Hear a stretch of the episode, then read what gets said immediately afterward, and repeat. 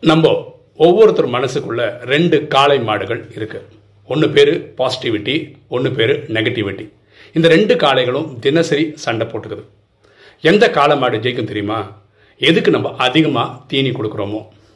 அதனால் நம்ம ஒரே ஒரு காளை மாடை வளர்ப்போம். அது பேர் பாசிட்டிவிட்டி எண்ணம் போல் வாழ்வு.